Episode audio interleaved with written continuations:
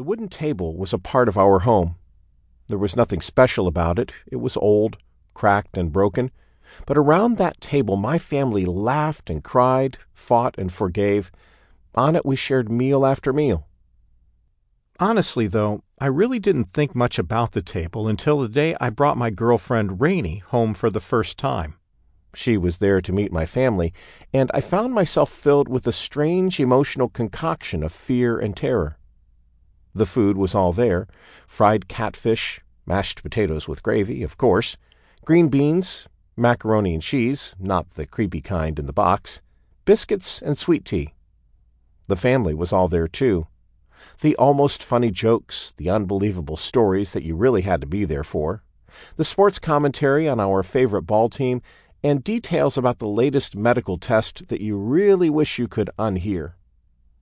At some point during dinner, I realized the table wasn't just a table. It was a point of meeting, a beautiful site where the people I call family shared our lives. There, our scattered and hectic worlds were forged in oneness. At that table, we experienced life in community. The beauty of the table caused my fear to turn to joy. I wanted my future wife to experience this table. I wanted my table to become our table. The church is meant to be a table. The good news of Jesus declares that not only has the sin that separated us from God been removed, but also the barriers that divided us from one another. Ephesians chapter 2 verses 11 through 22. All those who are in Christ are united into one really big family with God himself as our Father. The church then gathers as a family around God's table. There we celebrate together through the joys of life. There we weep together through the pain that life brings. There we confess sin and fight for holiness. There we serve one another as we meet needs and bear burdens. There we encourage one another to follow Christ no matter the cost. This table is a compelling missionary power in the life of the church. When we are living life in community, we long for others to share in this experience. Come, meet my big, crazy, messed up, beautiful extended family, we say. There you will find the love, care, and burden bearing relationships for which you crave. Perhaps at some time in your life you found yourself in a new location. You were alone, or at least that's how you felt.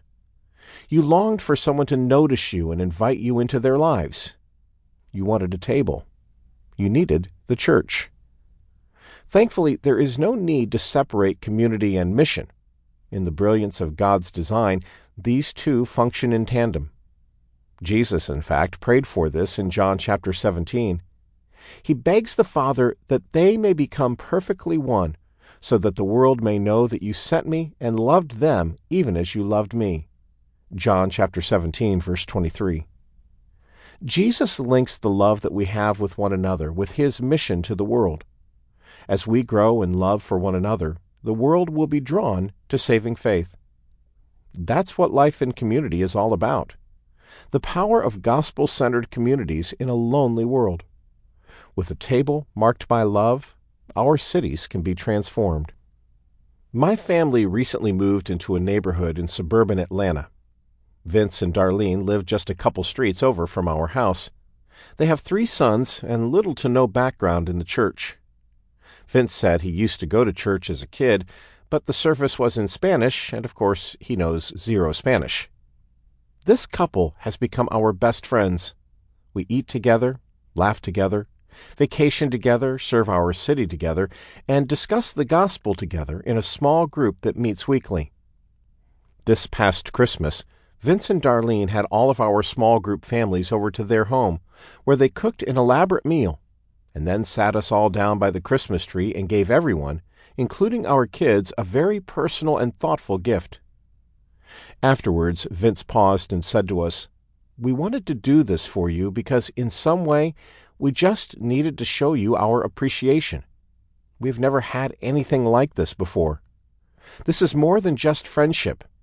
I don't know what all of this means, but I know that you guys are our family, and there is something different here that I have not really had before. I don't know if I believe what you believe yet, but the way you guys treat and